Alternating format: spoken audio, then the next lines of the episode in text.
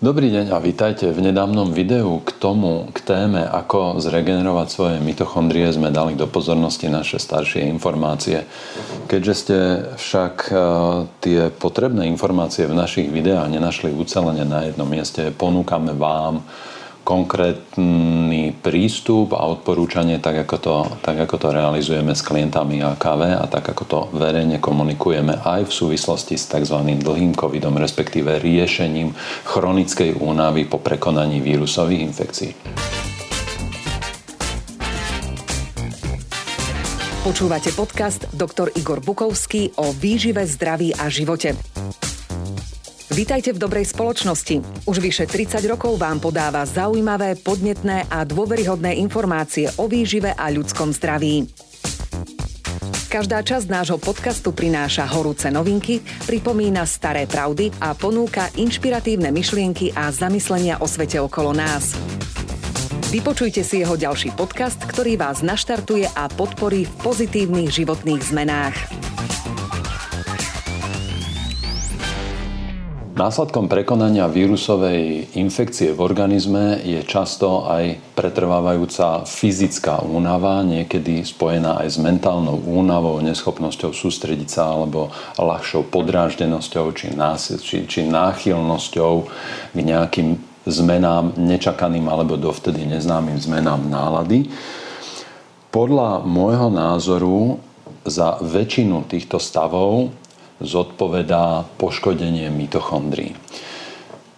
Vplyvom v podstate akejkoľvek vírusovej infekcie a rovnako tak vplyvom infekcie novým typom čínskeho vírusu a, a následnými mechanizmami, ktoré tie vírusové e, častice v našom organizme cestou imunity alebo stimulácie nejakých chemických procesov vyvolávajú, ako sme hovorili v súvislosti s, napríklad s jedným enzymom, um, fosfolipáza A2 triedy, triedy 2A, a môže nastávať poškodenie membrán nielen našich buniek, ale aj membrán tých mitochondrií. Mitochondrie sú malinké, štruktúry, ktoré sa nachádzajú vo vnútri takmer všetkých našich buniek a, a sú zodpovedné za schopnosť našich buniek získavať energiu, premieňať ju napríklad z glukózy na, na tú formu toho ATP, ktoré potom bunka používa ako hlavný energetický substrát vlastne na všetky svoje funkcie. Ak ak v bunke, napríklad svalovej bunke, klesne počet mitochondrií pod nejakú úroveň, ktorú tá bunka za normálnych okolností potrebuje na to, aby vytvárala, získavala dostatočné množstvo energie, tak takáto svalová bunka prestane vládať. Bude vládať menej alebo, sa, alebo nebude schopná kontrakcii takmer vôbec. A toto človek pociťuje subjektívne ako únavu alebo ako neschopnosť svalov vykonávať mozgom požadovanú kontrakciu a následnú prácu toho svalu a, a vo výsledku celý pohyb a teda fyzickú aktivitu. Um, chemické procesy, ktoré súvisia s prekonávaním ochorenia a podľa všetkého aj s e, podávaním vakcín proti e, ochoreniu SARS-CoV-2, teda proti vírusu SARS-CoV-2 a proti ochoreniu COVID-19, um, môže zvyšovať koncentráciu tohoto enzýmu, ktorý sa, ktorý sa tiež svojou štruktúrou podobá hadiemu jedu a ktorý môže takisto blokovať aj neuromuskulárne spojenia, teda spojenia medzi nervovými vláknami, ktoré prinášajú z mozgu signál o tom, čo má sval robiť a medzi tým samotným svalom. Čiže vplyvom prekonanej vírusovej infekcie, rovnako ako podľa môjho názoru aj vplyvom nevhodne podanej vakcíny, nevhodne v zmysle časového odstupu od prekonanej choroby. A to najmä u ľudí, ktorí už po prekonaní infekcie pociťujú tie príznaky únavy, slabosti, malatnosti aj oslabenia mentálnych funkcií a podobne. Čiže my sme geneticky predisponovaní k rôznym k rôznej miere reakcie na rovnaké podnety. Na rovnaký podnet môžu dvaja ľudia reagovať síce rovnako, ale v rôznej intenzite. U niekoho tá únava A tie, tie chemické následky prekonávanej infekcie môžu byť závažnejšie, pociťuje ich veľmi výrazne a u niekoho iného vplyvom tej, tej genetickej, toho genetického nastavenia, vplyvom zloženia stravy, vplyvom spánku, vplyvom telesnej hmotnosti a množstva ďalších faktorov môže byť taká istá infekcia alebo taká istá miera infekcie prekonávaná bez týchto subjektívnych ťažkostí, únavy a mentálnej slabosti a podobne. Čiže u človeka, ktorý prekonáva vírusovú infekciu subjektívne ťažšie v zmysle tej únavy, môže byť očkovanie krátko po prekonaní infekcie, v čase, keď ešte pretrvávajú tieto následky, ktoré, ktoré sa tu mediálne označujú ako dlhý COVID. Doteraz sme zaujímavé nepočuli o dlhej chrípke ani nič podobné, hoci to tu dávno je a dávno to bolo. A ľudia napríklad po infekčnej mononukleóze pociťujú únavu mesiace a mesiace. Takže v situácii, ktorá sa tu mediálne označuje ako dlhý COVID, podľa môjho názoru a podľa súčasne dostupných informácií je veľmi nevhodné očkovať, pretože to celú situáciu môže zhoršiť. A na pozadí týchto procesov významnú úlohu zohráva aktivita mitochondrií. Prekonaním vírusovej infekcie, pôsobením enzymu, ktorý môže rozpúšťať membrány, teda obalové štruktúry nielen buniek, napadnutých tkaní, ale aj mitochondrií, dojde k zníženiu počtu mitochondrií, k oslabeniu ich funkcie, k zhoršeniu stavu. Zápal, ktorý je, ktorý je s tou infekciou spojený, môže takisto prispievať k vyčerpaniu mitochondrií. Vo výsledku bunky nášho tela nemajú dostatočný počet mitochondrií, respektíve mitochondrie môžu byť preťažené, poškodené, oslabené a neschopné generovať potrebné množstvo energie. Takže ako si môže človek, ktorý či už trpí chronickou únavou, alebo tzv. dlhým covidom, alebo dlhou infekčnou mononukleózou, alebo dlhou chrípkou, alebo, alebo, ako si môže pomôcť regenerovať mitochondrie. Dávame to teraz tu na jedno miesto. Keďže mitochondrie sú štruktúra, ktorá je vystavená obrovskej miere oxidácie, predstavme si to skutočne ako pec. Každá tá mitochondria je čo pec. To je taký malý atomový reaktor. Ak, ak ten atomový reaktor bude vystavený veľkému preťaženiu v zmysle prevádzky a nebude mať dostatočnú ochranu, tak ten atomový reaktor vyhorí a poškodí, poškodí všetko vo svojom okolí. Ak budeme požadovať od mitochondrií, aby produkovali príliš veľa energie, a to znamená, že produkujú aj veľa voľných radikálov, ktoré pri tomto uvoľňovaní, pri tom spalovaní glukózy v mitochondriách vzniká a neposkytneme mitochondriám a našim bunkám dostatočné množstvo ochrany, teda najmä antioxidantov a vitamínov, ktoré pomáhajú regenerovať tie napadnuté molekuly, tak vystavujeme svoje mitochondrie, následne bunky, následne tkaniva a následne celé svoje telo dramatickým následkom poškodenia mitochondrie a oxidačného stresu. Takže prvé opatrenie je úprava stravy v zmysle protizápalovej kúry AKV, ktorú nájdete na našej stránke encyklopedia.akv.sk. Tá úprava stravy je potrebná najmä preto, aby ste, ak ste to doteraz tak nerobili, aby ste do svojho organizmu dostali čo najviac tých potrebných antioxidantov, pretože toto pomáha chrániť tie mitochondrie, ktoré ešte máte. A dobrá správa je, že ich počet sa môže zvyšovať a ja vám na záver, keď si preberieme najskôr hmotu, tak vám poviem to najlepšie, ako môžeme zase podporovať regeneráciu a množenie svojich mitochondrií, pretože tie mitochondrie sú veľmi dynamickou štruktúrou. Oni sa môžu spájať, rozpájať, zanikať, degenerovať, množiť sa. A my môžeme určitými opatreniami zvyšovať ich počet. A to je to, čo nám pomáha prekonávať napríklad chronickú únavu pri stavoch po infekciách.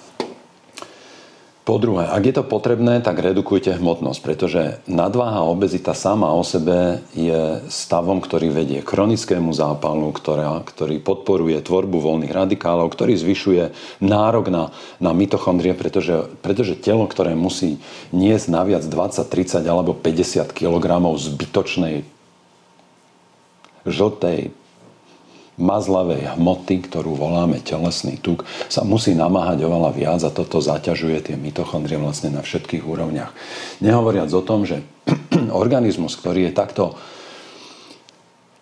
um, obrastený a zvnútra prerastený tukom má aj horšie krvné zásobenie a nakoniec zase vo výsledku, v dôsledku tohto, sú tie bunky menej okysličené a mitochondrie menej okysličené a to zase oslabuje tvorbu energie. Takže ak je potrebná redukcia hmotnosti, tak po druhé treba redukovať hmotnosť. Systematicky, trpezlivo, nie návalovo a nie nejakou nezmyselnou dietou. Tretia dôležitá vec, čo sa týka hmoty a vplyvu na naše mitochondrie sú fitochemikálie a rôzne doplnky stravy. Ako prvou prvú látku, ktorú musím spomenúť a ktorú najčastejšie používame aj u našich klientov a ktorú aj v súvislosti s dlhým covidom a s, a s prekonávaním infekcie u mnohých klientov, ale aj u mnohých ľudí, ktorých sme ani nikdy nestretli a ktorí nám hlásia, že im to veľmi pomohlo. Tou prvou látkou, ktorú musím spomenúť, je koenzym Q10. Je to základná elementárna molekula, ktorá do týchto procesov vstupuje ako jedna z kľúčových antioxidantov alebo mechanizmov, ktoré tam vytvárajú nejakú rovnováhu medzi tou oxidáciou a, a redukciou, teda medzi procesmi, ktoré ak sa vychýlia, tak nás nakoniec poškodzujú veľmi, veľmi zásadne. Koenzym Q10 môžeme príjmať aj z potravy, najmä veľa zeleniny a niektoré a citrusové ovocia obsahujú koenzym Q10, e, špenát a ďalšia listová zelenina. V tej súvislosti je tam ešte taká zaujímavá informácia, že chlorofil pomáha regenerovať koenzym Q10, čiže skutočne veľa zeleniny, veľa zeleniny, ktorá má intenzívnu zelenú farbu, pomáha regenerovať koenzym Q10. To dnes využívajú napríklad predajcovia čistého chlorofilu v kvapkách alebo v tabletkách e, s odkazom práve na túto schopnosť regenerovať náš koenzym Q10, čiže nebuďte prekvapení, že už nájdete asi na internete, aj, nie že asi, ale asi to aj vy nájdete, lebo to sa už bežne predáva. Čistý chlorofil vo forme kvapiek alebo tabletiek, ktoré majú slúžiť na regeneráciu a ochranu koenzymu Q10, ale dajme teraz chlorofil v takýchto koncentrátoch na bok, sústreďme sa najmä na tú zeleninu. Koenzym Q10 podľa môjho názoru a podľa mojich skúseností v dávkach, ktoré sú potrebné na regeneráciu a ochranu mitochondrií, nenájdeme. Bolo by to veľmi zložité. Čiže tu sa prihováram tiež za výživový doplnok. Nikto mi za to neplatí, nepr- ne, nerobíme reklamu na žiadny produkt teraz, ale odporúčam dvakrát denne 100 až 200 mg koenzymu Q10 spolahlivého, kvalitného 100 až 200 mg podľa vašej hmotnosti. Povedal by som teda, že do nejakých 60 kg tých 100, do nejakých 60 kg hmotnosti človeka má dvakrát denne 100 mg, ešte môže mať nejaký efekt. Na 60 kg by som určite odporúčil dvakrát 200 mg koenzymu Q10 s jedlom. Ďalšou látkou, ktorá predstavuje kľúčový kofaktor všetkých tých metabolických procesov aj na úrovni mitochondrií je nikotín, amid, adenín, dinukleotid. Spoznáte to podľa skratky NADH v niektorých prípadoch je to označované ako NAD+, ale tam by som bol opatrný s tým, pretože to môže byť forma pomerne nestabilná. Ak budete kúpovať NAD+, a chcete ho mať spolahlivý, budete musieť kúpovať veľmi drahé výrobky. NADH optimálne vo forme, ktorá sa dá cmúľať, alebo v kvapkách, ktoré sa aplikujú do dutiny ústnej, rozpušťajú sa, vstrebávajú sa z dutiny ústnej. Má to byť lepšia a účinnejšia forma, pretože sa to vstrebáva na malej ploche a väčšia pravdepodobnosť, teda väčšieho, väčšieho percenta vstrebanej účinnej látky formy, ktoré sa užijú v tabletke, prehltnú, pokiaľ nie sú zase dobre zabalené, tak sa e, s nimi cestou všeličo udeje a reálny dosah potom na hladinu, krvi, na hladinu v krvi a na, na, na koncentráciu v bunkách bude podľa mňa teda veľmi malý. Takže môžu byť lepšie tie formy, ktoré sú určené na rozpušťanie v ústach alebo sa vstrebávajú spod jazyka, alebo teda forma, ktorá je určená na, na užitie v kapsli alebo v tobolke, ale musí to byť zase spolahlivo balené a prosto pripravené na to, aby sa to rozpustilo iba v tom čreve. Ale zase si myslím, že to tam vstúpi do prostredia, ktoré je obrovské, oveľa väčšie než tej dutine ústnej a toto zriedi tú koncentráciu a zhorší dostupnosť a vstrebateľnosť. Takže áno, prihováram sa aj ja za, za e, tú formu, ktorá predpokladá použitie a vstrebávanie v ústach. Um, neodporúčam to preháňať. Sú ľudia, ktorí, ktorí si denne frčia na 50 mg alebo aj 100 mg tabletkách. Odporúčil by som dvakrát denne 10 mg. Ak to dostanete ako 20 mg tabletku, napríklad od firmy alebo značky Fairvital, aj toto je bez reklamy, nemáme za to ani jediný cent, ale máme s tým dobrú skúsenosť, ja už teda dlhšie Odporúčam tu 20 mg tabletku rozdeliť na dve polovičky a užiť počas dňa radšej v dvoch dávkach. Treťou látkou, ktorá je veľmi účinnou ochranou e, našich mitochondrií je resveratrol. Môžete to poznať ako transresveratrol. Je to látka, ktorá sa nachádza v černiciach, čučorietkách, šupke červeného hrozna, v červenom víne, v kakao, horkej čokoláde, v arašidoch, v arašidovom masle.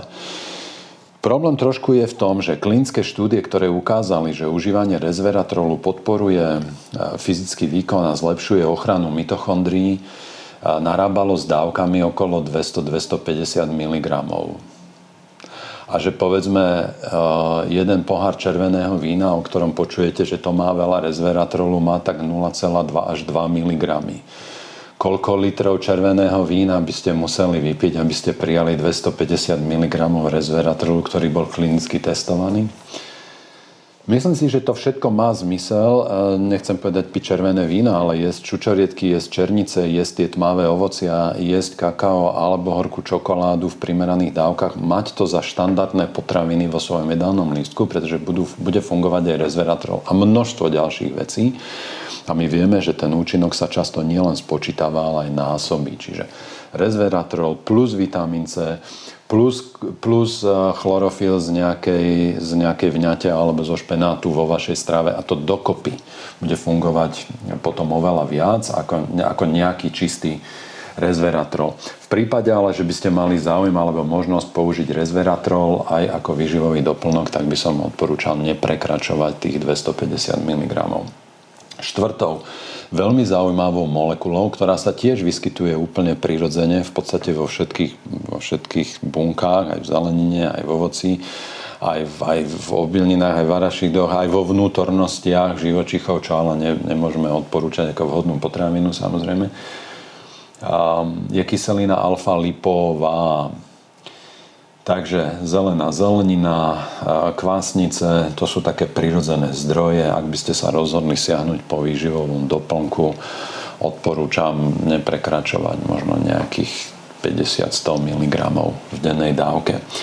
Piatou zaujímavou zložkou je cukor, ktorý sa volá D-ribóza. Tiež sa vyskytuje v, príro- v Prírodzene sa vyskytuje aj v, v potravinách, ktoré poznáme ako kukurica, vločky a podobne, ale myslím si, že pri prekonávaní chronickej únavy a ochrane mitochondrií a ochrane a, napríklad najmä srdcového svalu, tak dvakrát denne zarovnaná čajová lyžička, čo znamená okolo 2 gramov toho čistého prášku D-ribozy rozpustiť v decilitri vody a vypiť nalačno, že to je opatrenie, ktoré môže mať pri dlhodobom pravidelnom dodržiavaní zmysel.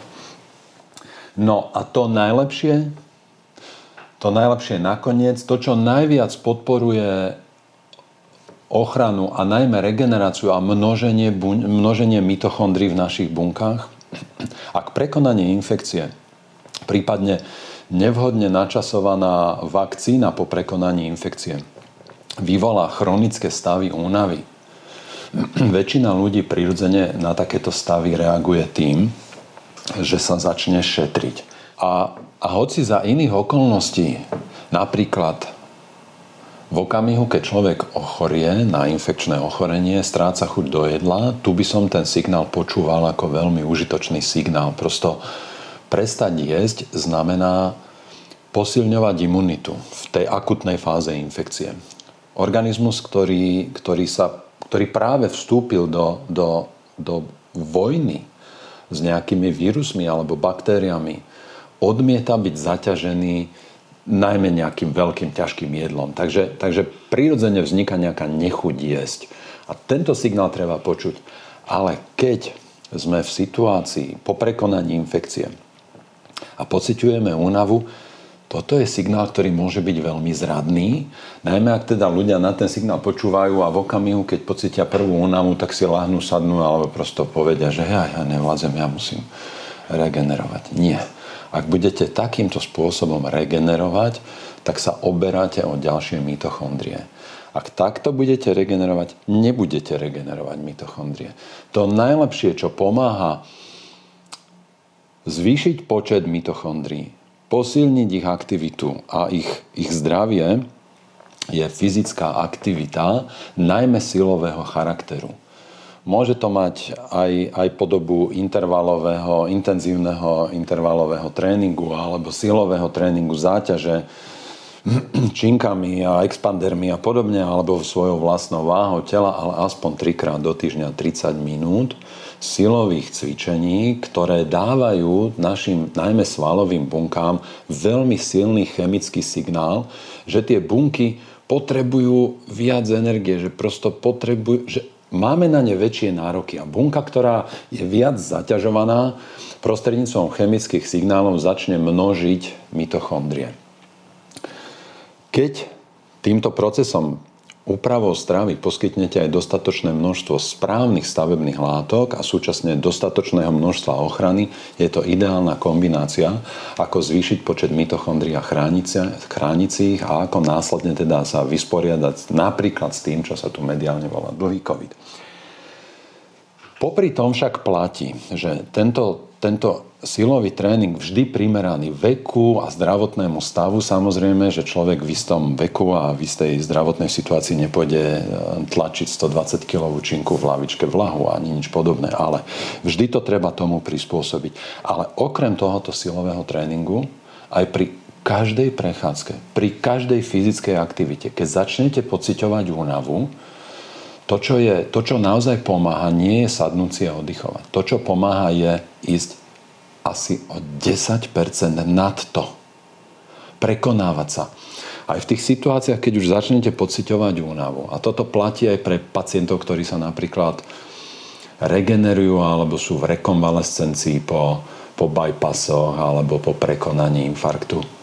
Zhruba o 10% nad ten limit, ktorý pociťujú ako signál, že, že ja už nevládzem, ja už prestávam vládať vždy ísť trošku nad znamená, že sa bude moja kondícia zlepšovať. A že sa tie, aj tie mitochondrie budú regenerovať a ich počet sa bude zvyšovať. Ak idem v tom, v tom stave stále trošku pod, ak sa šetrím a šetrím a šetrím, tak to všetko ide opačným smerom. V Amerike povedia, že to ide na juh. A my chceme, aby to šlo na sever.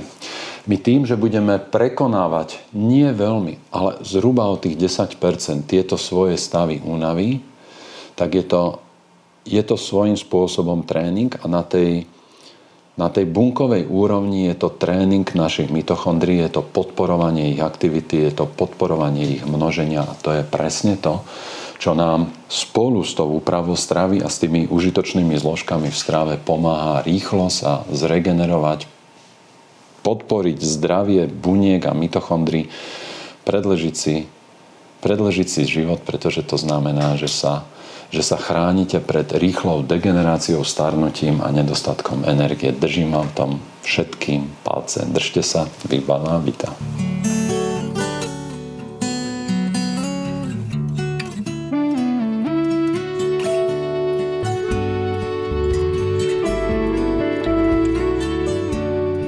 Ďakujeme, že počúvate podcasty Dr. Igor Bukovský o výžive, zdraví a svete okolo nás. Tento podcast vyrábame vďaka tomu, že ste si kúpili knihy doktora Bukovského. Ďalšie dôležité informácie o výžive a zdraví nájdete na stránke www.encyklopédia.akb.sk a na YouTube kanáli Dr. Igor Bukovský.